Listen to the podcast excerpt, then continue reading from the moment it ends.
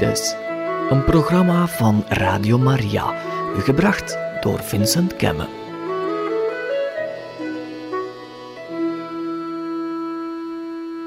Een hele goede middag, of misschien avond als u dit in de herhaling beluistert, of misschien een keer s'nachts, want ook s'nachts wordt het programma Biofides wel eens opnieuw uitgezonden door hier Radio Maria België, waar ik maandelijks te gast mag zijn en met u zo de thema's mag bespreken van het apostolaat Biofides, Vereniging voor Biologie en Geloof, waar we thema's bespreken dus op het raakvlak van onze aardse, eh, natuurlijke, biologische bestaan, of dat nu ons lichaam is, of het milieu waarin wij leven, of de geschiedenis van het leven, en aan de andere kant de, uh, het geloof, het geloof dat we hebben, dat in God, het geloof dat we ontvangen hebben, misschien van onze ouders of vanuit onze traditie, onze kerkelijke, westerse, christelijke traditie.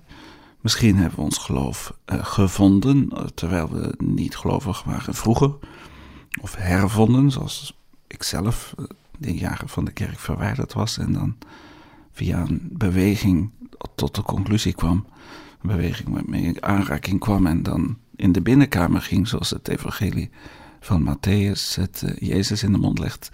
Zegt van ga in de binnenkamer en bid daar tot je vader in de hemel. En uh, ik heb dat nooit vroeger begrepen, maar blijkbaar is God niet alleen, bestaat hij niet alleen, maar zelfs in staat om tot ons hart te spreken, of ons zelfs duidelijk te spreken, in mijn geval door het openslaan van een bijbeltje en een woord dat zo zodanig antwoord gaf op de vraag waar ik op dat moment mee zat, dat er slechts één persoon verantwoordelijk gehouden kon worden voor het openslaan van juist die tekst. Namelijk God zelf, die de enige was, hè, zo hij bestaat, en dat moest ik toen concluderen, die wist wat er in mij omging. Want ik was alleen en ik had niemand iets over die avond verteld. Uh, ik had zelfs de telefoon, de stekker uit de, stop, uit de pries gehaald, uit de stopcontact. Want die had je toen nog. Het was van de tijd van ver voor het uh, mobiele gsm-netwerk. en zo kan God dus ook tot ons spreken. Zo kan ons het zijn dat wij gelovig zijn. Mensen zijn op heel verschillende manieren gelovig door hun ouders, door hun opvoeding, door op veel verschillende wijzen. En er zijn eigenlijk, durf ik te zeggen hier bij de Radio Maria, geen ongelovigen op aarde, want we geloven allemaal wel in iets. We geloven allemaal wel in bepaalde fundamentele uitgangspunten. Bijvoorbeeld dat je eerlijk moet zijn. Uh, dat, je, dat je bijvoorbeeld uh, naar geweten moet handelen. En zelfs al heb je een slecht geweten, en dan ben je nog geroepen om volgens je geweten te handelen, omdat je in ieder geval een poging gedaan hebt om het goede te doen en het kwade te laten. Zo is het geloof uh, een heel belangrijk ding in ons bestaan, omdat het het fundament is waarop we al onze beslissingen bouwen. En als het, ja, hopelijk betekent geloven voor ons dat we niet geloven alleen maar in iets of in principes of in waarden. Ik herinner me vroeger dat ik eens catechese gaf in een uh, parochie in de buurt van Brussel. En dat ik uh, tot mijn verbazing een vraag van een moeder kreeg. Die, of zij was eigenlijk vooral verbaasd omdat ik uh, de jongeren, de kinderen uitnodigde om te geloven in iemand, in wel, in Jezus. Maar die dame was erg beïnvloed door een bepaalde catechese die erg populair is geweest. En, en nog ook in parochies. En die het vooral zoekt uh, in het uh, overbrengen van waarden. Hè, christelijke waarden. En ik ben de laatste om de christelijke waarden als onbelangrijk te betitelen of zo. Maar het is niet het fundament van ons geloof. Het fundament van ons geloof is een ontmoeting met iemand die ons zijn liefde, zijn wijsheid, zijn goedheid, zijn waarheid communiceert en waarvan uit waarden voortvloeien, zoals de liefde voor de naaste, of de barmhartigheid, of de rechtvaardigheid. Dus uh, ja, dat is toch opvallend. We zijn allemaal, we hebben allemaal wel op een of andere manier geloven in iets. Zelfs als uw kinderen of uw collega of uw man of uw vrouw niet meer naar de kerk gaat, zult u toch bij die persoon vaststellen dat hij of zij ergens houvast uh, vindt in een bepaalde opvatting of een bepaalde filosofie of misschien een bepaalde andere geestelijke stroming En dan moeten we, denk soms misschien betreuren we dat, of we zijn uh, zelfs een beetje, ja, bemoeilijkte relaties in het gesprek en zo. Maar tegelijkertijd is het die vrijheid die God ons geeft om te zijn wie wij zijn en zelf uh, persoonlijk tot onze geloofsconclusies te komen, zelf erachter te komen waar we voor staan en waar we ons leven op willen funderen. En uh, ja, in het ideale geval durf ik hier bij Radio Maria natuurlijk dan te zeggen is dat men merkt en ken, ken, uh, kennis maakt met God zelf. God die zich niet alleen, geen verstoppertje speelt voor ons. Ja, in zekere zin weer wel, want hij is een onzichtbare God. En uh, tegelijkertijd uh, heeft hij zich zichtbaar gemaakt. Uh, in 2000 jaar geleden in de persoon van Christus, maar hij maakt zich ook zichtbaar tot op zekere hoogte in een natuurlijke orde. Hij openbaart zich soms op een heel bijzondere wijze. Ik denk bijvoorbeeld aan de heilige Marita Maria in de 17e eeuw, in, of zuster Faustina in Polen, die een bijzondere genade gehad heeft van een, van een zichtbare, of in ieder geval waarneembare ontmoeting met, de, met de verrezen Christus. Nou, als ik dus als bioloog spreek over de verrezen Christus, dan begrijpt u dat ik een stap in geloof moet zetten, omdat dat zogezegd biologisch niet kan. En daarom is het ook een wonder. Maar we kunnen dus gelovig worden, of, zij, of ons geloof laten versterken door te, uh, te geloven in iemand. En iemand die reëel is en die werkelijk is. De zijnde is. Hè? God is de zijnde. En die heeft zichzelf gemanifesteerd doorheen uh, de geschiedenis van de mensheid in het, en als hoogtepunt de persoon van Jezus, die vervolgens zijn apostelen de kerk in uh, de apostel uitzendt, de kerk tot stand brengt en, uh, en zo het geloof aan de generaties schenkt. En dat is wat u wellicht van uw ouders ontvangen hebt, of waar u iets van meegekregen hebt, als u hier in het Westen woont, dan bent, hebt u, heeft iedereen daarvan meegekregen. U hoeft maar door een stad heen te rijden en een kathedraal zien of een dorp met in het centrum een kerk.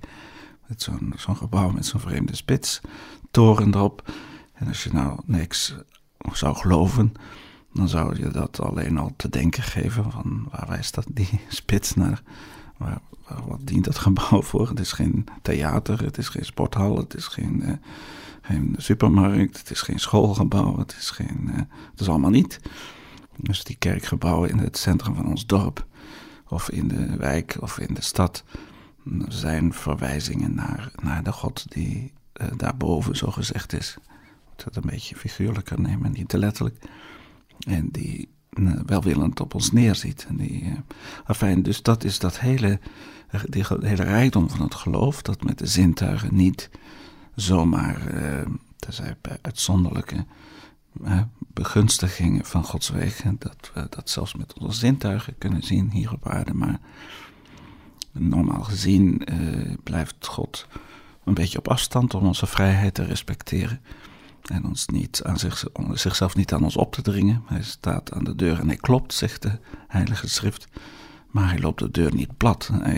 Staat, dat staat ook niet in de Heilige Schrift. God heeft een enorme grote respect voor ons. Nu dat alles, de wereld van het geloof, de wereld van het God, het geloven in iemand en niet alleen maar in iets, uh, verhoudt zich soms wat moeilijk. Vinden sommige mensen, vinden veel mensen zelfs. Met de harde wereld van de wetenschap, de zintuigelijk waarneembare feiten die we kunnen meten, waar kunnen we op experimenteren. We kunnen daar eh, de uh, oorzaken van bepaalde problemen, bijvoorbeeld van onze gezondheid, ontdekken. We kunnen zelfs daardoor bedenken dat als we nu een bepaald hormoonpreparaat geven of een bepaald ander medicijn, dat we dat probleem in onze stofwisseling of in ons lichaam kunnen remediëren, dus verbeteren, herstellen, oplossen. En dat is een groot geschenk, want dat is het geschenk van de medische wetenschap. En, eh, maar ook de kennis van de natuur, eh, de wetmatigheden die daarin voorkomen. Allemaal ter, een heel groot terrein waarvan we niet direct zien wat er met geloof te maken heeft. En waarvan sommigen denken zelfs dat dat een voldoende verklaringsgrond zou geven voor alles wat wij zien en wat wij beleven. Een voldoende verklaringsgrond. Ik persoonlijk als bioloog ben daar niet mee eens. Ik denk dat dat uh, altijd tekort schiet. We kunnen wel de wetmatigheden ontdekken, we kunnen de feiten ontdekken, we kunnen zelfs vooruit anticiperend zeggen: als je dit doet, dan gebeurt dat. Omdat de wetten van de natuur constant zijn en de factoren bij gelijke factoren, ja, dus dezelfde resultaten komen. En dat kunnen we bijvoorbeeld via een experiment testen. En dan blijkt inderdaad, hè, als ik deze stof toevoeg aan die substantie, dan gebeurt dat. En dan kan ik dat uh, bevestigen, dus dat, wat, dat dat in de natuur altijd zo gaat. Maar ja, de, de vraag blijft dan um, natuurlijk waar, uh, waar, waar komen die natuurwetten bijvoorbeeld vandaan? Albert Einstein, heb ik denk ik al eens eerder hier gezegd, vond inderdaad, hij was een Jood, maar niet heel gelovig, maar dat zag hij toch wel als een teken dat, uh, dat uh, naar het, de verwijzing naar het goddelijke, namelijk dat God de auteur, de auteur zou zijn van die wetten, die, die blijkbaar geschreven zijn, die er bestaan. En waarom, waarom bestaan die? Waarom is er ordening? Waarom is er logica in de natuur, logica in de werking van de natuur? En dan komen we, raken we aan het terrein waar we uh, eigenlijk alleen nog maar kunnen concluderen dat er een God moet zijn, omdat alles uh, sowieso te laten bestaan. Het had er ook niet kunnen zijn. En het ook ordelijk te laten bestaan. Enfin, u kent, als u wat langer luistert, luistert naar dit radioprogramma, de bespiegelingen wel een beetje, maar het is, blijft denk ik wenselijk voor onze cultuur voor ons gesprek met onze familieleden, met onze buren, met onze collega's, met uh, in parochies of in andere instellingen, in onze plaats innemen in de samenleving, blijft het van een groot belang, schat ik in, dat we leren spreken over ons geloof op een manier die, die, laten we zeggen, ook de toets van de redelijkheid kan doorstaan en die dus daarmee ook uh, eerder aanvaardbaar wordt voor degene die misschien ongelovig is, die het gewoon niet weet, of die zelfs anti-christelijk is, of, maar die dan moet toegeven van ja, dit, uh, dit is inderdaad toch wel redelijk wat die gelovige daar zegt. Daar kunnen we eigenlijk niet omheen. En dan kan er misschien zomaar het wonder gebeuren van iemand die langs de weg van het geduld en onze liefdevolle presentie in zijn of haar leven, dat die persoon terugkeert tot het geloof. Ik, uh, ik ben niet van het type die uh, zomaar hoopt dat we nog maar niet te veel mensen de kerk verlaten. Uh, ik heb zelf ooit, toen ik uh, 16 was, de kerk verlaten. Ik ben, toen ik 23 was, teruggekomen. Dankzij dus die geestelijke beweging, die charismatische beweging was dat. En dit waren de eerste mensen op aarde die mij vertelden dat God echt bestaat en dat hij tot je kan spreken, dat, hij, dat je God kan ontmoeten. En, en, dat had niemand mij ooit verteld. En eh, ja, dat was natuurlijk een enorme uh, gewaarwording dat het ook gebeurde. Maar ik ben dus niet van het type om nu krampachtig te hopen dat er niemand uh, de kerk verlaat. Een versje minder zingen van een lied, want anders gaan de mensen misschien weglopen.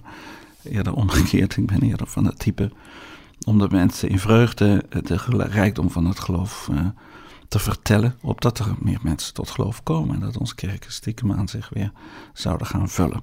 U gaat mij misschien naïef vinden of te optimistisch, maar ja, toen apostel Paulus uh, aan zijn reizen begon, uh, was dat ook een onmogelijke opdracht natuurlijk om het Romeinse Rijk uh, christelijk te maken. Of denk aan Petrus die uiteindelijk zich in Rome gevestigd heeft. Dat heeft hem het leven gekost, dat geldt ook voor Paulus. maar de vruchten van, hun, of van het offer van hun leven en van hun verkondiging die eraan vooraf gegaan is, is met, geen pen te beschrijven. Het hele Romeinse Rijk is christelijk geworden en daarna heel de rest van Europa en de wereld daaromheen.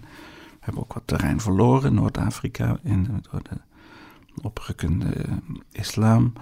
Maar de, al met al heeft uh, Jezus via zijn apostelen en de kerk en via alle mogelijke middelen, en vandaag doen we dat bijvoorbeeld via Radio Maria, heeft Jezus een, een, zijn rijk kunnen vestigen op aarde. Want ja, de hele cultuur is gegroeid. En, en, en de westerse cultuur niet helemaal voortgekomen is uit het christendom, heeft de aarde werkelijk veranderd vergeleken bij de barbaarse tijden van, van de Romeinse tijd, waar mensen nog bij gladiatoren spelen elkaar de hersens insloegen en en uh, in de middeleeuwen. En enfin, ik ga u niet een cursus geschiedenis met u doen, maar we weten soms niet half hoe rijk uh, die geschiedenis is en hoe rijk die hoe invloed van geweest is van het hele christendom op onze beschaving. En hoe we vandaag mogen profiteren nog steeds, ook al leven we in een wat moeilijkere tijd met kerkverlating en kerksluiting. Dat we mogen geloven dat we vurig mogen zijn, dat we mogen apostelen worden, zoals die eerste.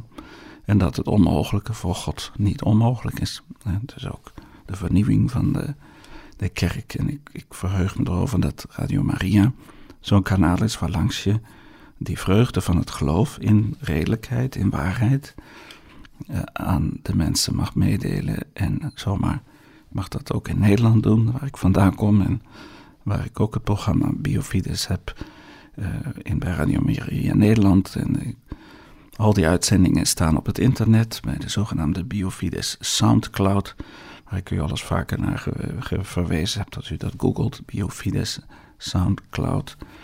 Dan uh, komt u daar vanzelf uit en dan kunt u gerubriceerd naar onderwerpen alle mogelijke uitzendingen terug beluisteren. Kort nog voordat we even gaan onderbreken met wat muziek, hebben we dit uh, vanaf deze zomer, en dat was eigenlijk al wat langer het geval, een opzet gekozen om niet tijdens de uitzending één groot thema te beluisteren, omdat dat uh, vaak nogal lang duurt en dan moeilijk is dat mensen niet voortdurend kunnen blijven luisteren, maar in segmenten zo een beetje de dagelijkse werking uh, actualiteit van Biofides uh, met u daarover te vertellen. Over het werk dat we doen, over het apostolaat. Ik kom juist terug uit Rome, waar we een prachtige uh, zaken hebben mogen beleven. En dat ook kadert in het apostolaat Biofides. Ik heb zelfs nog pas een paar dagen geleden de hand van de Heilige Vader mogen schudden. Daar ga ik u straks nog iets over vertellen. Maar ik wil u dus in dit programma elke maand een beetje bijpraten en ik eh, stel me graag uh, open voor uw vragen en opmerkingen. Want uh, dat zijn zeer inspirerend voor wat, er bij u leeft, waar u graag antwoord over zou willen hebben. Over meer wetenschappelijke vragen of misschien meer medische, ethische zaken. Of wat, wat u ook maar wil vragen. Ik, als ik kan, geef ik het antwoord. Mijn antwoord zal altijd in eh, conform uh, de opvattingen van de katholieke kerk zijn. En uh, dat, stel dat dat ooit twijfel over is, dat mag mij dat voorgelegd worden. Maar ik ben er graag voor u. Dus als u denkt, ja, dat is toch wel een apart programma, dat is bijzonder. En u wordt s'nachts wakker of u denkt tijdens een boswandeling van, maar hoe zou dat dan toch daar en daar en daar mee zitten? Dan stuurt u mij een mailtje, biofides@ radiomaria.be. En dan heb ik gelijk stof voor eh, een volgende uitzending. Dus het kan heel goed zijn dat uw onderwerp of uw vraag dan in de volgende uitzending eh, eh, aan de orde wordt gesteld. We gaan even luisteren naar wat muziek en dan begin ik met een ander thema wat ik u, met u ga bespreken.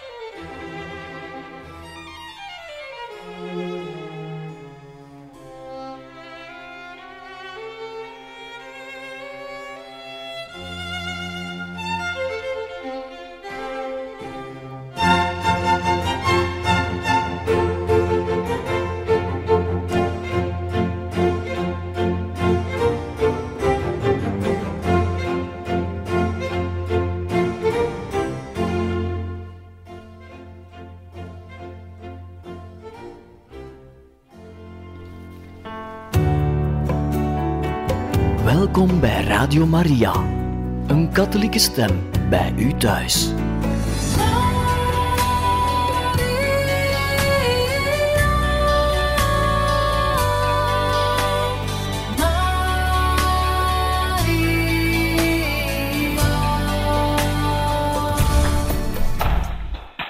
Ja, zo zijn we terug bij het programma Biofides. Eh, de naam van een apostolaat dat ik bijna tien jaar geleden, negen en een half jaar en nog een maand of twee geleden begonnen ben. Eh, eh, nadat ik jarenlang ook in het middelbaar onderwijs onder andere gewerkt had, maar ook in de evangelisatie. En toen dacht ik, ja, dit, is, dit ligt zo op mijn hart om dat die integratie van wetenschap en geloof en ook de ethische, bioethische kwesties daarover met mensen te spreken. Het is zo'n groot uh, kwestie in onze tijd. Hoe kun je uh, met je verstand uh, het geloof nog aannemen? Hoe kun je als gelovige naar de wetenschap kijken? Hoe kun je omgaan met het leven als het bijvoorbeeld nog niet geboren is of als het terminaal is? Of met het milieu of... Enfin, zoveel vragen en opmerkingen. Dat ik zeg, ik moet dat doen. Ik ben bioloog, ik ben katholiek. Heb dan daarvoor gestudeerd nog verder. Theologie, bioethiek, wat filosofie. Om, die, eh, om toch met een verstandig uh, woord daarover iets te kunnen zeggen. Ook al ben ik geen universiteitsprofessor, maar ik ken er wel veel. En dan hebben we dus, omdat dat nu negen en een half jaar en nog wat geleden begonnen is, ja, kondigde zich de tiende verjaardag aan. Uh, dat is in, ergens in februari, half februari uh, 2019. Uh, dat wij gezegd hebben, ja, dat kunnen we niet zomaar eh, ongemerkt voorbij laten gaan. Dus we gaan het vieren. En u bent uitgenodigd. Het gaat een pittige dag worden, pittige sprekers. En het gaat door in de Clemenspoort in Gent. Dat is het centrum, nieuw centrum van de Paters Redemptoristen. Juist onder het Zuidstation, uh, nee, pardon, onder het uh, Sint-Pieters station, dus Gent-Sint-Pieters. Dus u loopt naar, naar beneden aan de achterzijde, dus aan spoor 14 of 15, die kant dan, niet spoor 1. En dan gaat u de Voskeslaan in en dan ziet u een kerktoren en dan slaat u rechts en dan bent u, ziet u een wit gebouw. En daar gaan we dat vieren op 16 februari 2019. Dat is een zaterdag. En daar hebben we maar liefst vijf eh, eminente sprekers voor bereid gevonden om met ons dat thema, uh, dat, dat feestje, als ik het zo mag zeggen, die gedenkwaardige datum, daar in ieder geval bij stil te staan. Dus uh, mocht het u interesseren, het zal wel een pittige dag zijn qua niveau, qua inhoud. Maar het is gewoon ook een moment van ontmoeting. En u kunt dan luisteren naar sprekers die echt iets te vertellen hebben. Ik ga ze zo even overlopen. Uh, dus eh, tien jaar biofides, dat wil dus echt zeggen dat ik nooit gedacht had dat we het zover zouden komen. Maar ja, als de datum zich dan aankondigt, dan, uh, ja, dan kun je eigenlijk onmogelijk net doen of er niks aan de hand is en maar gewoon doorgaan. wie gaan daar bijvoorbeeld spreken. Ik moet daarvoor even in mijn spreekbriefje, dat hoort u waarschijnlijk, raadplegen. Het gaat over een professor uit de, van de Universiteit van Namen, Dominique Lambert, die ik persoonlijk al jaren heel goed ken. En die je mag beschouwen als een grote specialist, in ieder geval mijn leermeester ook, maar internationaal zeer hoog aangeschreven als het gaat over thema's op het raakvlak van geloof en wetenschap. Hij gaat zich dus uitspreken over de vraag of daar een dialoog over mogelijk is. Het is heel interessant misschien om te weten dat professor Dominique Lambert, die in het Nederlands zal spreken, en dat is op zich al een uh, wereldprimeur, maar gaat dat, ik heb hem wel eens met een Nederlandse priester horen spreken. Hij kan zich redelijk goed in Nederlands uitdrukken, dus als zijn tekst vertaald is, dan gaat het hem zeker lukken. En ik heb hem beloofd dat als er vragen zijn uit het publiek, dat hij in het Frans of Engels naar keuze mag eh, antwoorden als het in het Nederlands niet lukt. Uh, we gaan dat wel allemaal een beetje regelen en vertalen. Maar dus uh, professor Dominique Lambert is een van de grote biografen van Georges Lemaitre. En Georges Lemaitre is een Belg en een priester. Je hebt daar vast wel eens van gehoord en anders voor de zekerheid toch heel kort uitleggen. Hij was, uh, behalve dus priester, ook een vooral fysicus. hij pretendeerde geen theoloog te zijn, dus hij, hij concentreerde zich echt op de fysica van het universum. En hij heeft, Georges Lemaitre dus, en hij heeft dan in het begin van de 19e eeuw samen met Niels Bohr en met Einstein en andere grote namen, fysici uit die tijd, heeft hij de zogenaamde Big Bang-theorie ontwikkeld. Die wil zeggen dat hij stelde vast dat het heelal, volgens waarnemingen van hè, mensen met, met telescopen en kosmologen, die, dat het heelal uitdijt. En dat het uh, onvermijdelijk uh, inhoudt dat als je teruggaat in de tijd, dat er een begin moet zijn geweest een begin niet alleen van, de, van het heelal, als, zeg maar, als ruimte of als, als materieel iets, of nou, waar energie is of waar krachten zijn, maar ook van de tijd. Dus een begin van de, de tijd. Een dag zonder gisteren, om het zo te zeggen.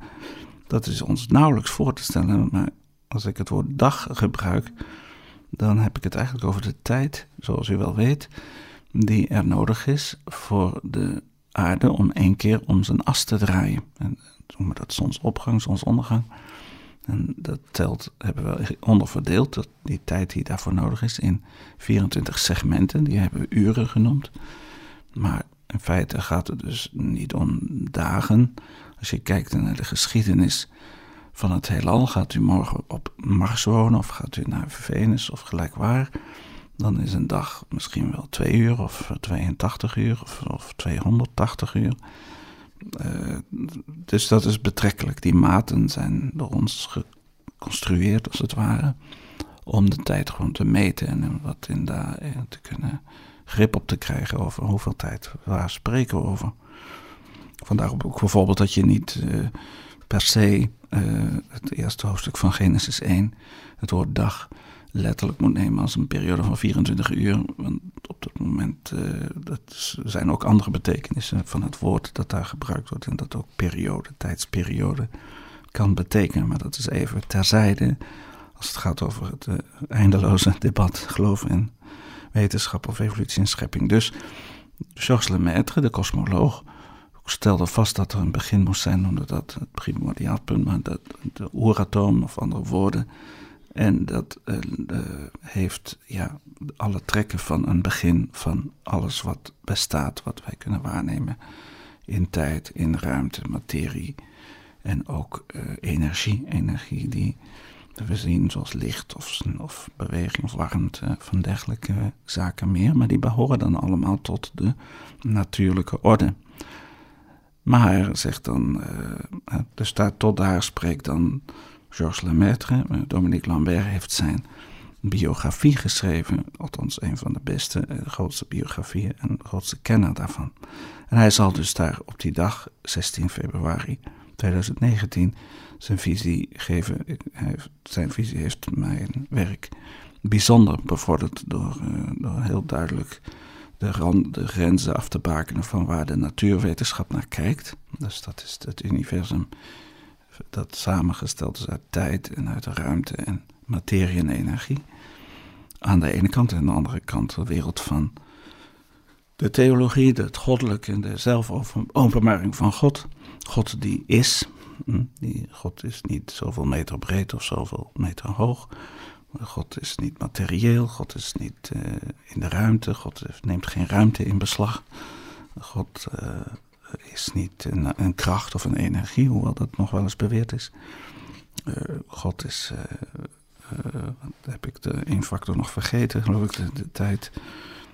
God is eeuwig, God is tijdloos. Dus God duurt niet heel lang. Want dan denken we weer in de termen van de tijd. Hè? zoveel miljoen jaar of zo. Nee, de tijd is geschapen door God. Dus God is de bedenker en de creator van de tijd. Dus we kunnen ons God niet goed voorstellen. We, Thomas van Aquino zei al van ja, we spreken heel vaak ook in, in negatief en onzichtbaar, onkenbaar, on, oneindig. God is, we kunnen God nog het beste beschrijven, zegt Thomas van Aquino, de grote middeleeuwse filosoof, door te vertellen wat hij niet is. En dan moeten we een heleboel dingen afstrepen, die, uh, die wij allemaal kennen uit de dagelijkse praktijk van het dagelijks leven. En dat is hij allemaal niet. En dan zeggen atheïsten, ja, maar ja, bestaat hij dan wel? En dan zeggen we, ja, dan hebben we toch een paar hele goede redenen om te bedenken dat hij wel degelijk toch bestaat. Bijvoorbeeld het feit dat er, dat er iets is en niet niets.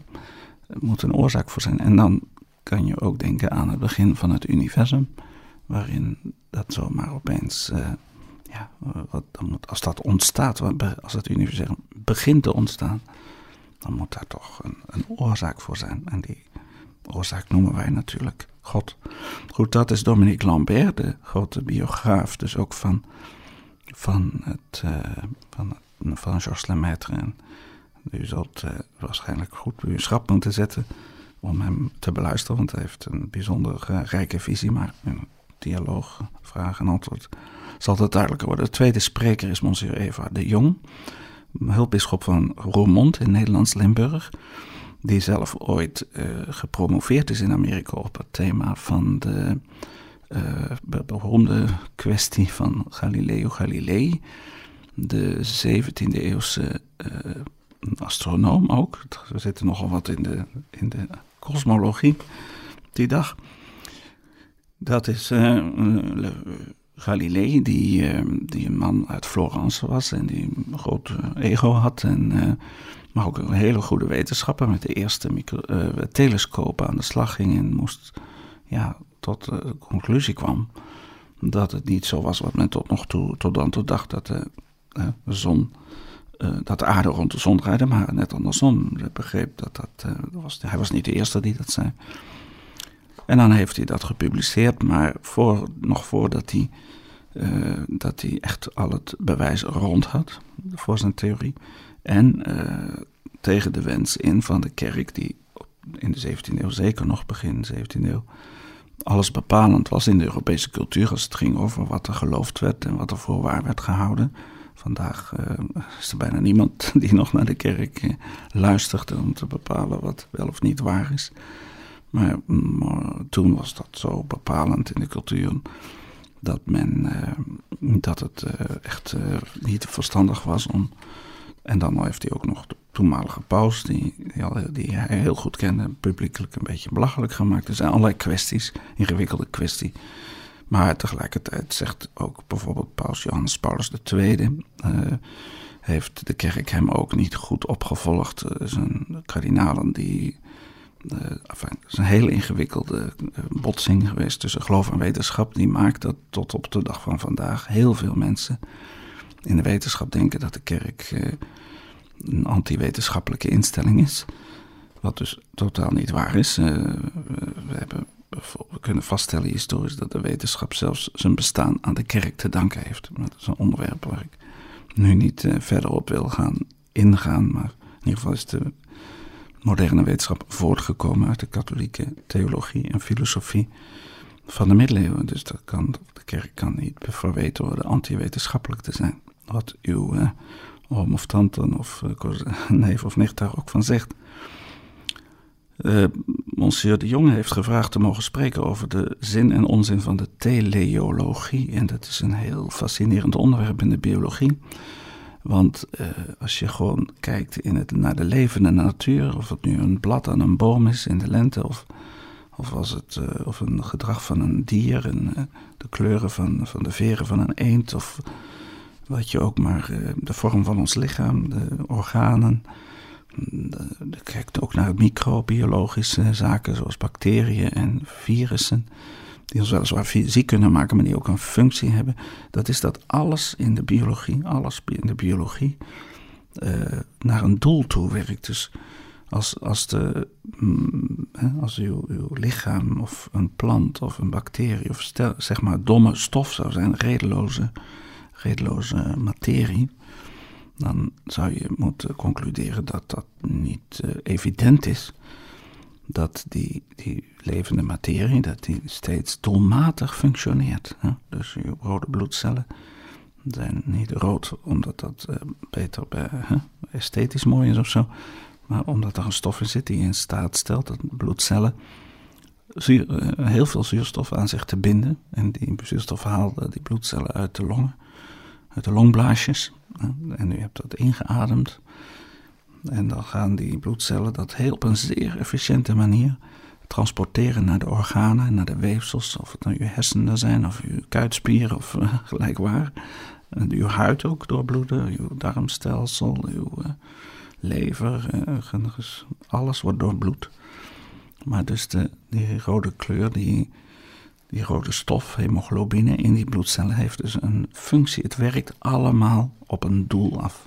En de grote vraag, filosofisch, is natuurlijk, ja, hoe kan het zijn dat een materiële werkelijkheid, waar je God niet of uh, als een grote regelgever zomaar met je ogen kan waarnemen van nu moet je dat doen en nu moet dat gebeuren, maar dat toch die levende natuur, de materie, de, de organische stoffen en structuren die in onze cellen en in onze weefsels, in ons lichaam zijn en in de, maar kijk naar een, maak een boswandeling en kijk eens hoe die bladeren moeten we even niet in de herfst doen, maar liever in de lente.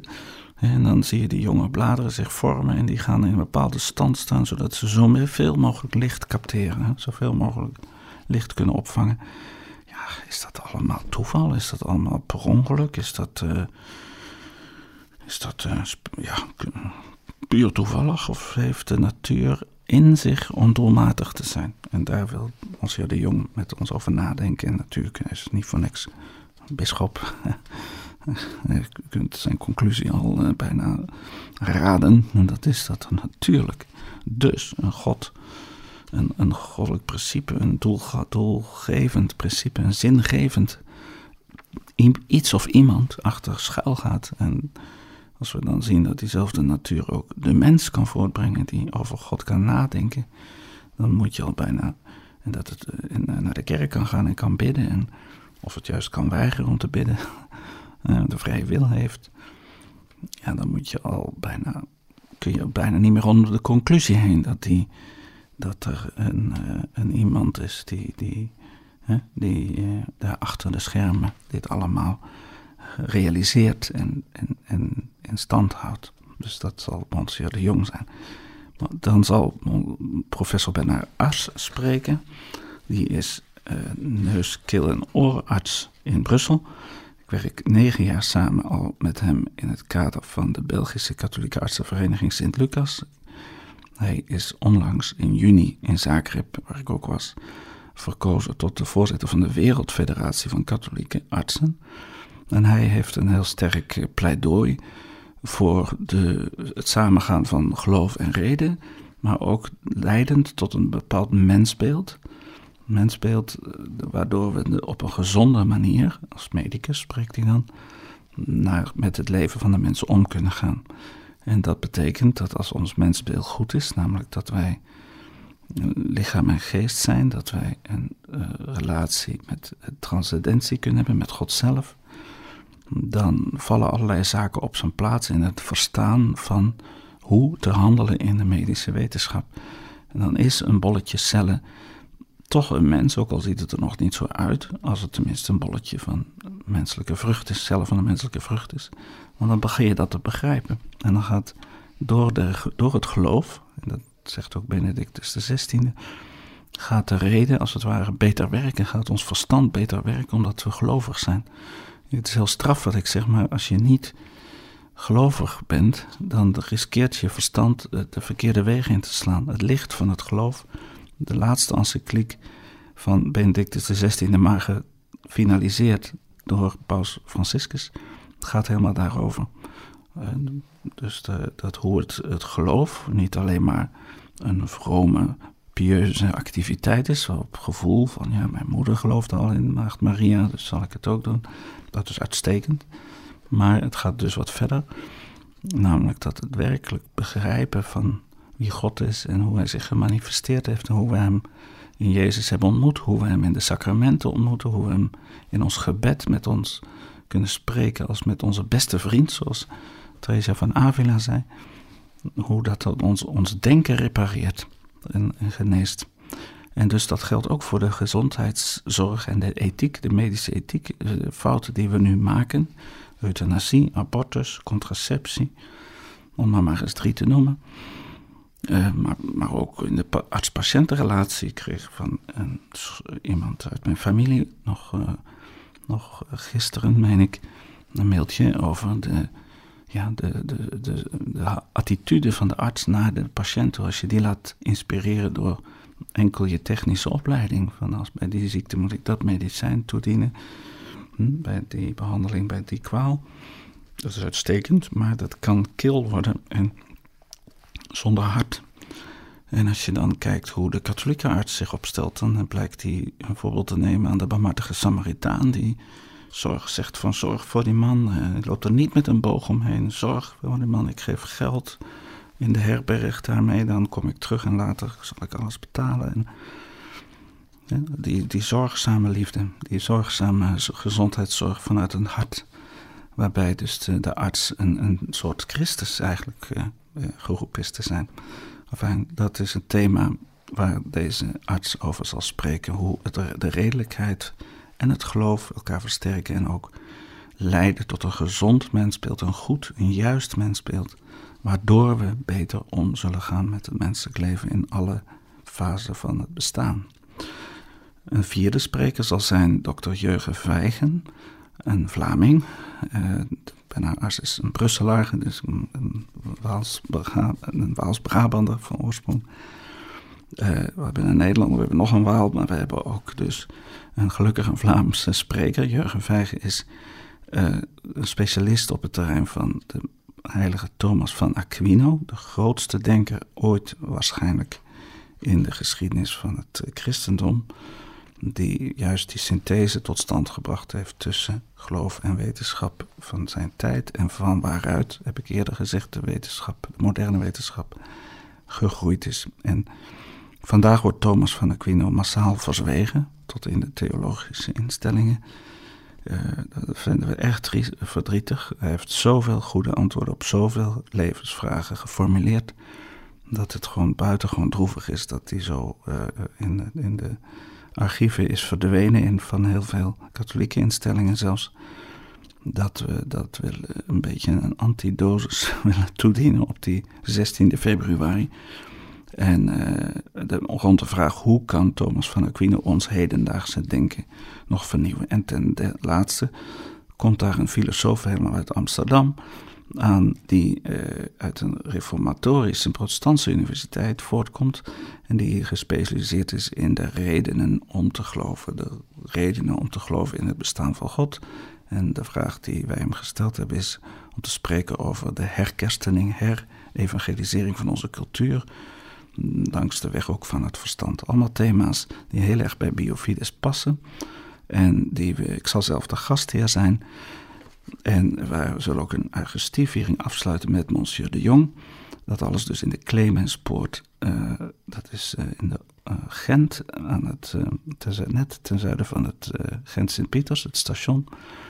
Op 16 februari, we beginnen geloof ik met onthaal uit mijn hoofd om 9.30 uur. Als u daarin geïnteresseerd bent, kunt u al gaan naar de website www.biofides.eu. Uh, het Nederlandse luik, maar dat zal waarschijnlijk vanzelf uh, in het Nederlands staan als u er naartoe gaat. En dan moet u even kijken, dan ziet u bovenaan al 10 jaar Biofides en dan kunt u het programma zien, aanklikken en u kunt zich aanmelden. Vragen wel een, bijdrage voor de kosten van de dag. Maar ik nodig u uit om daar, uh, dat ook ruim in uw omgeving, ruim bekend te maken. U kunt vooral ook mensen die niet zo gelovig zijn. De, het is niet alleen maar voor uh, gelovigen toegankelijk. Uh, mensen die geïnteresseerd zijn, studenten, medicijn, geneeskunde of, of andere universitaire studenten of collega's in het onderwijs of artsen of professoren aan de universiteit. U mag ze allemaal sturen. Want we willen, en dat is ook het thema van de dag, en daarna gaan we weer een stukje muziek beluisteren, wordt, gaat echt over het denken, over onze visie. Hoe denken we over de dingen? Dat is ons grote onderwerp. Het thema luidt: Wordt andere mensen met een nieuwe visie? Wat bedoel ik met andere mensen? Uh, dat is een tekstje uit de Romeinenbrief, hoofdstuk 12, vers 2. En daar staat: Paulus zegt eerst: Pas je niet aan aan deze wereld. En dan vervolgt hij, wordt andere mensen met een nieuwe visie. Dus we zitten een beetje opgescheept met een wereld vandaag die God buitengesloten heeft, die het niet meer relevant vindt om aan God te denken of om naar de kerk te gaan. En dan vervolgens krijgen we allerlei problemen in ons denken en daarna ook in ons handelen. We geloven van dit, we geloven dat en we doen dit en we doen dat. Waaronder bijvoorbeeld euthanasie en abortus en al die zaken meer. Dus we gaan proberen dat denken in onze cultuur een beetje te herscheppen. Langs de weg van het geloof eh, wordt andere mensen. Want de kerk, de tijd en ook de kerk en de cultuur heeft het nodig dat er mensen opstaan die, die anders denken, durven denken dan de, wat, wat zeg maar politiek correct is of wat iedereen denkt. We moeten ons verstand gebruiken, want we hebben het van God gekregen. En dat doen op een manier die bij hem past en die hem behaagt. We gaan even luisteren naar wat muziek en dan vervolgen we de uitzending.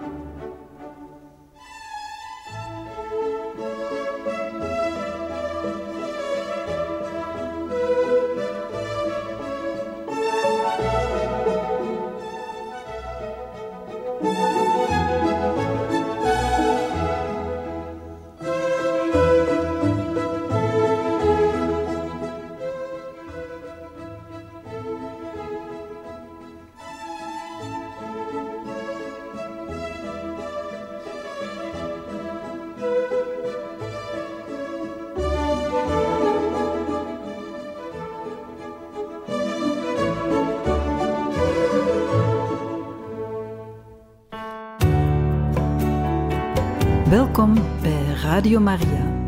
Een katholieke stem bij u thuis.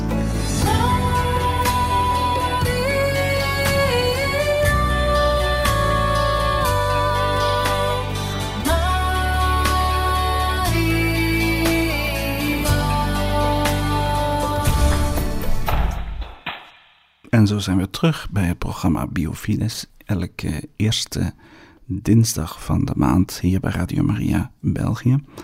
Waar ik u spreek over onderwerpen op het raakvlak van ons biologisch bestaan en ons geloof. En een van de terreinen waar dat wel het meest eh, pertinent is en aan de orde is, is dat natuurlijk van ons lichamelijk bestaan, ons uh, fysisch bestaan, ons, uh, en daarmee de gezondheidszorg, of ook wel het werk iets smaller nog gedefinieerd van de arts, degene die geroepen is om te waken over onze gezondheid en ons te helpen als daar zaken eh, niet lopen zoals we zouden willen, niet zoals het zou horen. Op zich een groot mysterie dat God een wereld schept en zegt dat hij goed is en zeer goed is en dat er toch mankementen zijn. Dat is een groot raadsel, mysterie van het kwaad. God staat blijkbaar toe dat sommige dingen niet uh, lopen zoals het zou moeten zijn, volgens het boekje, om het zo te zeggen. Bijvoorbeeld het verouderingsproces alleen al en het sterven en het geloof van de eeuwen en van ook van de kerk is dat dat iets te maken zou hebben met onze verkeerd gebruiken van onze vrije wil, onze zondigheid. Daarmee is het dus niet zo dat als ik er een griepje krijg, dat het per definitie mijn schuld is. Misschien ook wel, misschien heb ik gewoon maar niet goed gekleed. Dus allemaal filosofische vragen die je daarover kan stellen. Maar de realiteit leert ons twee dingen, zou ik even zeggen zo. Dat het ten eerste nu één keer zo is. En dat de, de, de, dus de uitdaging erin bestaat om dat als het ware te absorberen als een gegeven zonder in een klagerig um, gemoedstoestand uh, te vervallen. Maar op een positieve manier een plaats te geven in ons leven. Het mysterie of het fenomeen van de ziekte, van het fysische lijden, ook van het psychische lijden niet te vergeten. En de tweede is, die gaat nog een stukje verder, en dat is dat we op een of andere manier, en daar is Jezus wel onze beste raadgever, durf ik te zeggen, is en eh, ook onze beste steun uh, in, in werkelijkheid, omdat Jezus leeft en het in ons hart kan spreken en ons genade kan schenken. Uh, dat is hoe we dat, dat, dat lijden, de kwalen, vruchtbaar kunnen doen worden. Door het niet alleen te ervaren, maar het aan te bieden aan God en het lijden vruchtbaar te laten zijn voor, om het even wie of wat op aarde. Uh, het aangeboden lijden, zoals het lijden Christus. Het mooie van Jezus is, een van de vele mooie dingen van Jezus is dat hij niet een leermeester is die vanuit een dik boek wijsheden over ons uitgiet, maar dat hij het ook doet. Dus dat hij het aanvaardt, het lijden. En in zijn geval was het niet zozeer ziekte, maar iets wat eigenlijk veel erger is. Namelijk een onterechte doodstraf ondergaan, een veroordeling, een miskenning om te beginnen van wie hij is, maar ook vervolgens. Dus de meest gruwelijke beledigingen, eh, geestelingen, dus eh, martelingen onder doorstaan en uiteindelijk dus aan, op een extreem gruwelijke manier dus, dus God heeft zich zeer solidair getoond met alles en iedereen die lijdt. En dus betekent dat we dus, uh, we, zijn geen masochisten, we gaan niet het lijden opzoeken, we gaan niet dat verheerlijken. Dat noemen ze dolorisme. Dat is niet katholiek, uh, dus als het ware van het lijden een soort hoogste goed maken. Nee, maar we aanvaarden het en we buigen het om met hulp van God, met de hulp van Gods genade, een gebedsleven moet u absoluut hebben om zulke hoge uh, hoogten van menselijk leven, van mensen zijn te bereiken. Je kunt dat niet zomaar op eigen kracht, maar dat is inderdaad mogelijk. En zodat lijden zinvol zin kan krijgen zonder dat het uh, gewenst is of, of gewild, maar toegelaten en omgebogen als het ware getransformeerd in een zinvol iets in ons bestaan. Uh, dat uh, ze geeft ook uh, Augustinus, die geeft, uh, die zegt God wil het lijden niet, maar hij kan uit het lijden een groter goed voortbrengen. En dat is zo'n uitdaging waar we staan voor. Dat betekent niet dat alle artsen dus nu hun ontslag moeten geven om je maar zoveel mogelijk te lijden, want dat is juist wat we niet willen, maar dat ze aan uw zijde staan, zoals die barmhartige Samaritaan die ik net heb genoemd, die, uh, en, en, en, die met, met zijn hart en met concrete daden uh, de man op, langs de weg te hulp kwam. En uh, dus dat is de, de grote uitdaging voor katholieke artsen om geloof en medische wetenschap zo met elkaar te verbinden.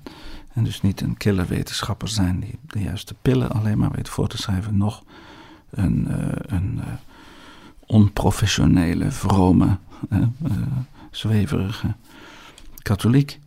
die, meneer van Spreken, medisch eerder vraagtekens oproept. Nee, hij moet een vakman zijn, een professional.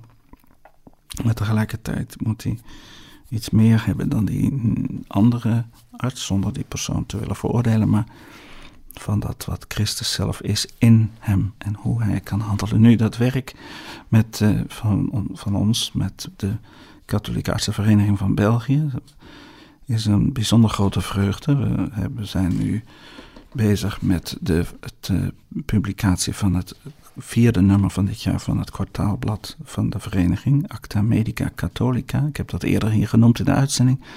En ik daag u uit om uw arts of artsen in uw omgeving, in uw familie, in uw kennissenkring uh, te informeren ook over dat blad. Ook jonge artsen of studenten geneeskunde. Want we zetten daar artikelen in die hen kunnen voeden, juist in het invullen van hun beroep op de, conform hun geloof en helpen na te denken over hun geloof. Hè. Biofides is een apostolaat dat wel, waarvan iemand dus tegen me zei: ja, ja, u helpt artsen nadenken over het leven en over hun, uh, hun uh, beroepsuitoefening. Eh, we gaan daar teksten in schrijven in het decembernummer over ons colloquium dat we gehad hebben. Dat ging over de, in oktober in de abdij van Grimbergen. dat ging over de medicalisering van het vrouwelijke lichaam. Dus dat is een belangrijk onderwerp geweest. Heel positieve reacties. We gaan daar spreken, een tekst inzetten over geloof en reden. We gaan er iets vertellen over de, de wat de medische onderzoekingen die plaatsvinden uh, rond uh, mogelijke wonderlijke genezingen in Lourdes. Dus een artikel uit Lourdes, uit, van het medisch kabinet van Bedevaartsplaats, waar dus een arts werkt die, zoals hij ooit zei, met enige humor, probleem heeft dat hij geen mensen binnenkrijgt die ziek zijn en genezen willen worden, maar dat hij mensen binnenkrijgt die genezen zijn en zich afvragen of het een wonder is. En dus hij krijgt uh, gezonde mensen binnen. Nou, het is een beetje zwart-wit gesteld. Hij krijgt ook mensen waarschijnlijk binnen die hun enkel verstuikt hebben bij een trapje ergens in het heiligdom.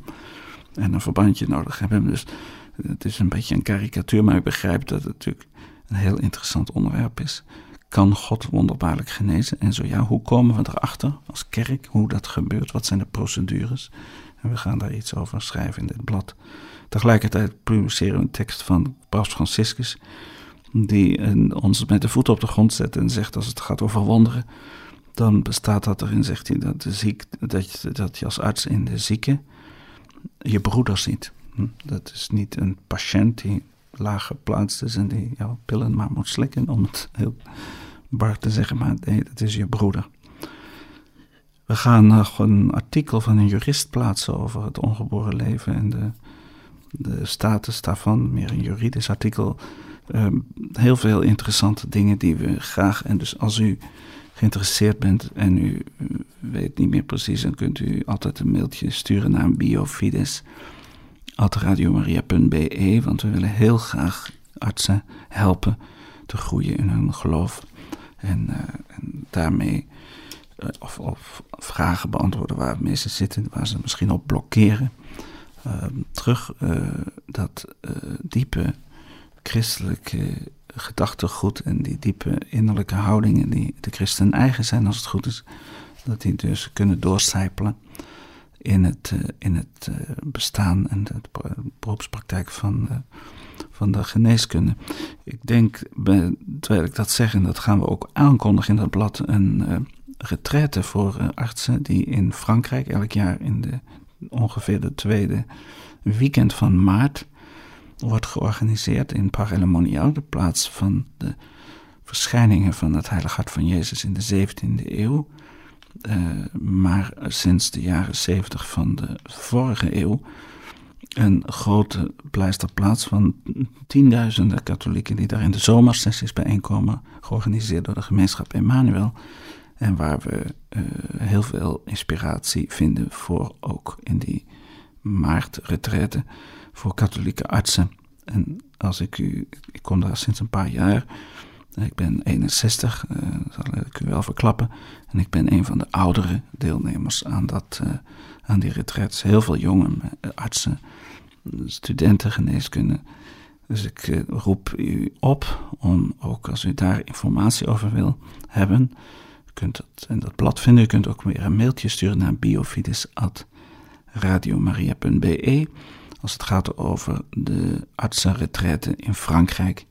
En dan sturen we gewoon u daar de link op. Natuurlijk moeten mensen een beetje Frans kennen, want er is geen, tot nog toe geen vertaaldienst geweest. Misschien dat het nog gaat komen, maar zeer aanbevolen.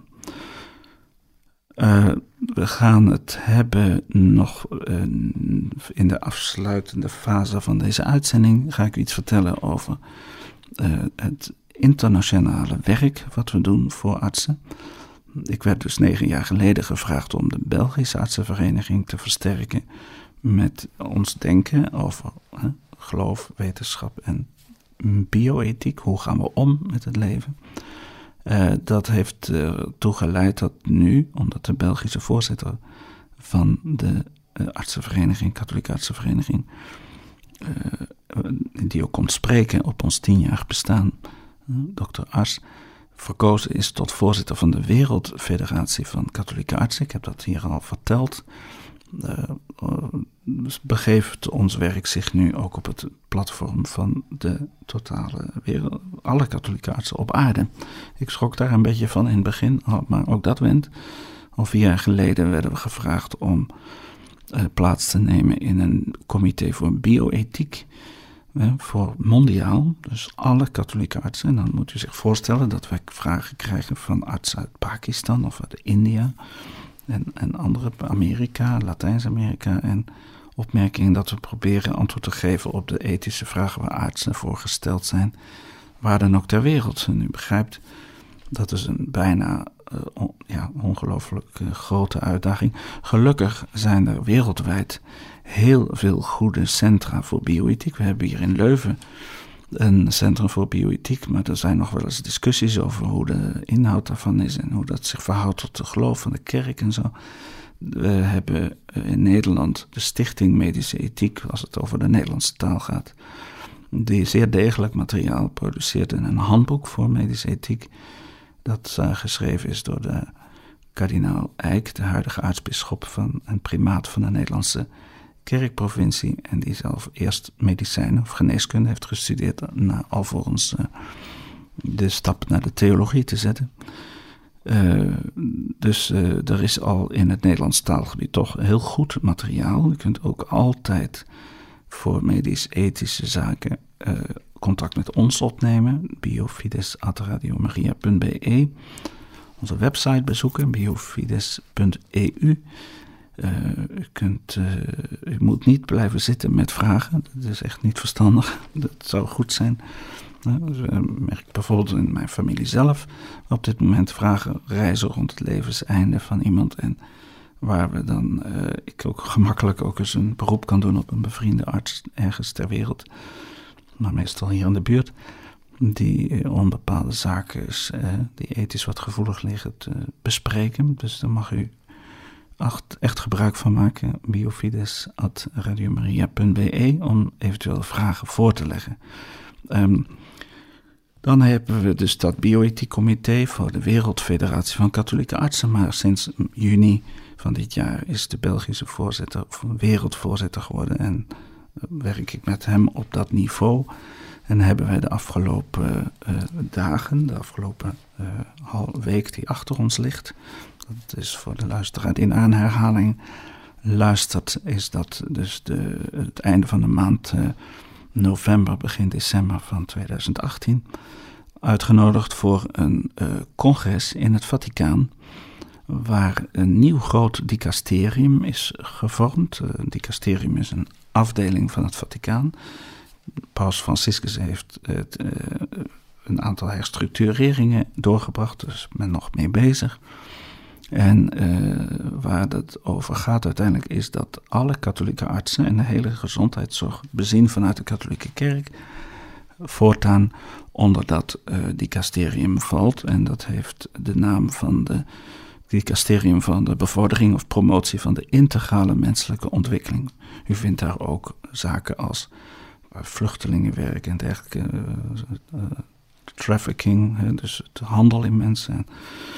allerlei thema's die het welzijn van de mens, de integrale welzijn van de mens op het oog hebben. En niet zo vreemd dus dat men bij die herstructurering ook de katholieke zorgprofessionals, hè, mensen die katholieken in de gezondheidszorg werken, het zij als verpleegkundige, het zij als arts, het zij als pastor, dat kan ook, uh, dat men uh, die uh, activiteit gegroepeerd heeft in dat dicasterium. En wij waren dus erg blij om daar bij dat eerste congres te kunnen zijn. Dat ging over drugs en verslaving.